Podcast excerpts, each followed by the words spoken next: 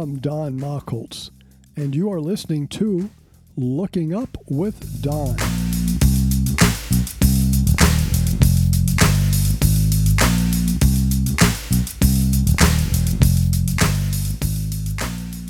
This is the Looking Up with Don podcast, episode number 105 for the week of January 5th, 2022.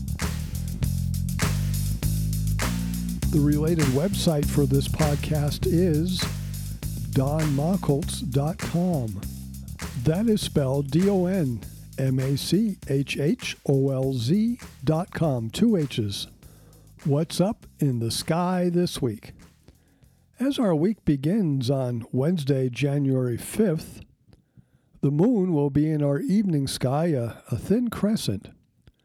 By next Tuesday, January the 11th, the moon will be 70% full in the evening sky. The midnight sky and the morning sky are still moon free this week. This is a good week to look at the moon. What were you expecting me to say? This is a good week to stay in and keep warm? The moon reaches first quarter half lit in the evening sky on Sunday, January 9th at 1810 Universal Time. On Wednesday, January 5th, the moon will be south of Jupiter. The planet Mercury is putting on a good appearance in our evening sky this week. Venus out, Mercury in. To find it, draw a line from Jupiter through Saturn and keep going. Mercury is along that line, closing in on Saturn by the end of this week. It will be low in the southwestern sky, setting about at the end of astronomical twilight.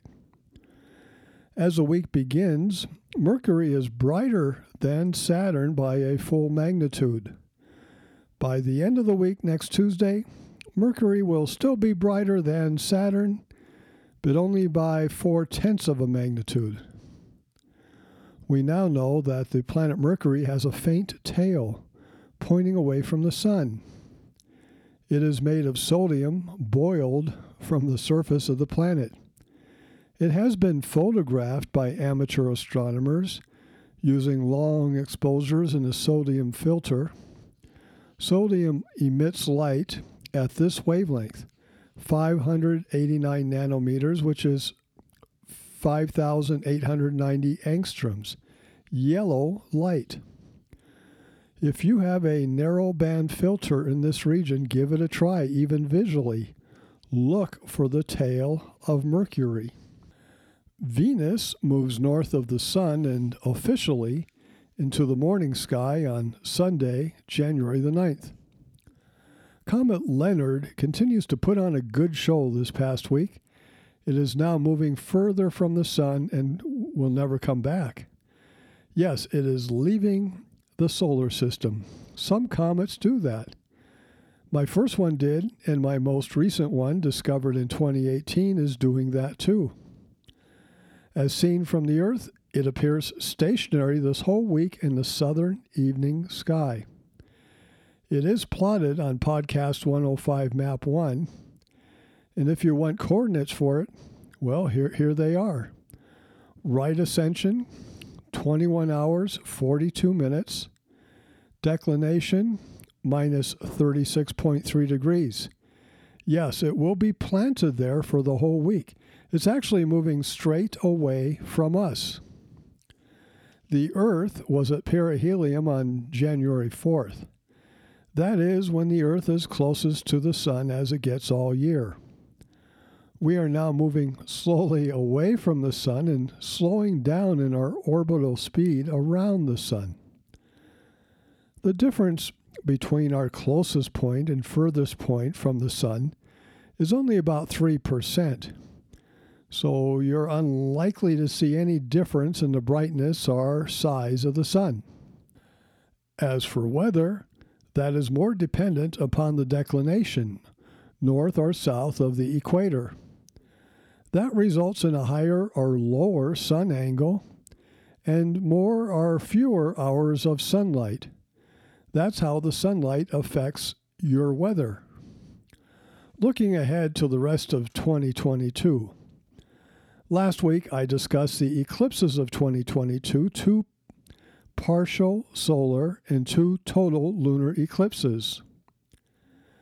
The two total lunar eclipses are May 15th, 16th, and November 8th.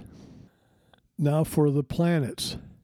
The big planet event of the year is the opposition of Mars in December, December 8th, 2022. That happens every 22 months, and for Mars, it really makes a difference whether it is close to us or far from us. Venus will be in our morning sky for most of the year from January 9th, which is this week, through October 22nd. Then it will pass into the evening sky. Mercury, the planet closest to the Sun, will wag back and forth several times this year between the evening and morning sky. Jupiter will be lost in the evening sky in another month and will emerge into the morning sky in April. It will reach opposition on September 23rd. That is when it will be closest to us and up all night long. In the last part of this year, 2022, it crosses the equator three times, ending up north of the equator by the end of the year. Saturn, the ringed planet, will be lost in the evening twilight in a couple more weeks, and it passes behind the sun on February 4th. It will then be visible in our morning sky this March. It reaches opposition on August 14th and will then spend the rest of this year in our evening sky. Next week, I'll discuss the prospects for comets in 2022. Will you be able to see the International Space Station this week? Which, for our purposes, begins Wednesday, January 5th through Tuesday, January 11th. It depends upon where you are located.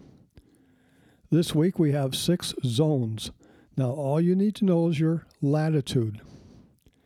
If you live north of 57 degrees north or south of 31 degrees south, you will not see the ISS this week. That is, as you head towards the polar regions, north of 57 degrees north, south of 31 degrees south. From 40 to 57 degrees north, the ISS will be in your morning sky for the first part of this week only. From 30 to 40 degrees north, it will be in your morning sky every morning of the week. And as we move further south from 15 degrees north to 31 degrees south, the ISS will be in your evening sky for at least part of the week. To determine where you can see the International Space Station and a whole bunch of other satellites, go to the website heavens above.com and enter your location, then click on ISS. Three comets, Comet 67P, 19P, and 104P, will be in a line in our evening sky on January 14th, all within 16 degrees of a straight line you'll need at least a small telescope to see them. This week, even though they'll all be in a line, we do have the moon to contend with. So we'll wait until the moon is out of the sky to highlight these three comets. This week, before the moon enters the midnight sky, let's highlight three comets rising after the moon sets in the evening. One is periodic comet Faye also known as 4P slash Faye. We have been monitoring that one now for several months. It is about 10 degrees east of the bright star Betelgeuse. Comet Faye is about magnitude 11 to 12. Next is Comet C slash 2019 L3 Atlas. It's near the stars Castor and Pollux in Gemini.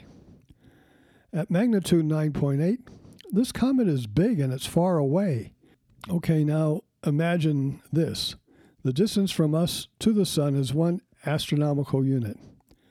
This comet is 3.5 times that distance away from the sun, and also it's 3.5 times that distance away from us.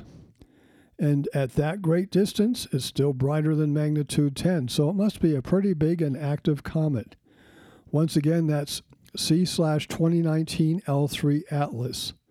It is at its closest point to the Sun this week.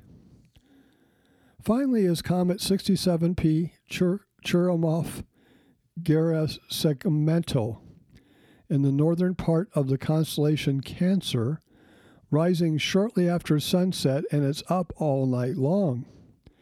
It was closest to the Sun six weeks ago and is presently half the distance from us as is the Sun.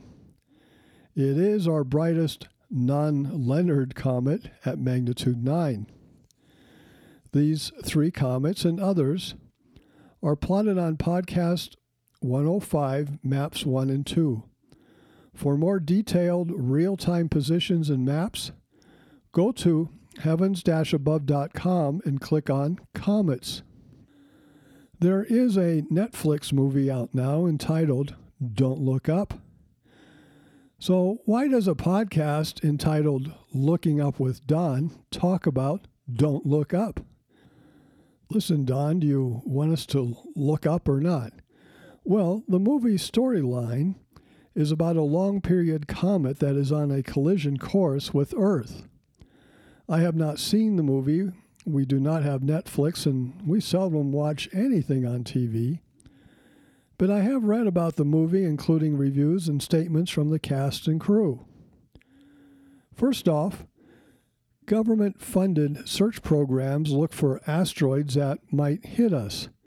And they have found a, a, lot of asteroids, but none is expected to hit us within the next 100 years. Asteroids orbit the Sun usually every three to eight years, and astronomers can calculate the orbits for decades in advance. They do that for short period comets too, as they are fairly predictable with their orbits. Long period comets are different. They come in from any direction, and typically there will be several months from the time one is discovered until it reaches our vicinity. Secondly, if any comet or asteroid is on a collision path with the Earth, word would get out rapidly. Both amateur and professional astronomers, most not connected to any government, can produce the orbit of any of these objects and predict where they are headed. I personally know amateur astronomers who monitor such things. Finally, the icon image for the movie Don't Look Up has a similarity to the icon image used for my podcast, Looking Up with Don. That was created by my wife two years ago. Maybe the movie makers said, It's good enough for Don, so we'll use it too. So, at face value, the movie Don't Look Up is said to be a comedy of a comet that is headed toward us. Watch it and enjoy the drama and comedy. Meanwhile, the director and cast of the movie say that the movie is about well, wait for it. Climate change. I am not making this up. Once again, Hollywood uses a fictional story with satire and comedy to push their viewpoint on you, the customer. This has happened before and will continue to occur as long as people take them seriously. I have finished adding up all the statistics for my comet hunting in 2021. I now know how many hours I visually search for comets. In podcast 97, eight weeks ago, on November 10th, I predicted I would end the year with between 170 and 180 hours. This follows my strongest year in a long time in 2020 when I searched for 224 hours. 2020 had good weather, and I did a lot of hours. 2021 had some bad weather, and my hours are fewer. So, how many hours of visual comet hunting did I do in 2021? Take a guess. It's more than 180. What's that you say? 189 hours? Exactly right, 189 hours. That took 122 sessions. I have now done 8,939.5 hours of comet hunting since I began on January 1st, 1975.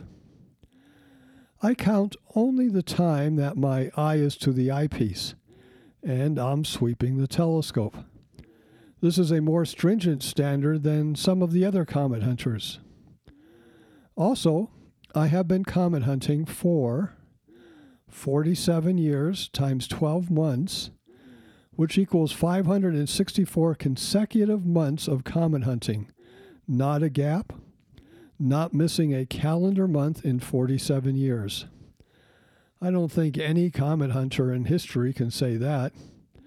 My least amount in a month is 1.0 hours in December 2001. And the most number of hours I've done in any month is 69.25 in May 1976. Okay, there's two more things I want you to guess on in just a minute, so put your thinking caps on. I'm posting this information on an Excel spreadsheet this week. You can find it at my website. It's podcast 105 Comet Hunting Hours. There's two versions one in Excel, and you can play around with the numbers there if you want, sort them, stack them, and so on, and one in PDF format. Each is two pages long. Okay, number two. Guess how many telescopic meteors I recorded? It is between 300 and 400. So, what's your guess? What is that? 373 meteors? You are right. In 47 years, my total is now 14,281 meteors. Finally, guess the number of satellites I recorded. Hint it's more than last year when I saw 1,139 satellites. So, what's your guess? Wow, wow, you're good. You are right. 1,280 satellites I saw last year. I now have a total of 16,563 satellites in 47 years. This data is summarized in podcast 105, this podcast, the download sheet known as Meteors and Satellites. Download it and take a look at it. It is a PDF file. To recap the podcast, what's up this coming week? See Comet Leonard in the in Mercury in its tail. And time is running out to see Saturn and Jupiter in our evening sky. And don't forget the moon. You have been listening to Looking Up with Don, podcast episode number 105 for January 5th, 2022. I'm Don Machholz. Once again, the related website for this podcast is donmachholz.com. That is spelled D O N M A C H H O L Z dot com. Two H's. You can contact me at dontheastronomer at gmail.com. Once again, Don the Astronomer, all one word, at gmail.com. God willing and pod willing, I'll be back next week for another episode of Looking Up with Don. We will discuss what's up in the sky and the comets we expect to see in 2022. All that and more. Thank you for listening. See the sky this week. I'll see you next week.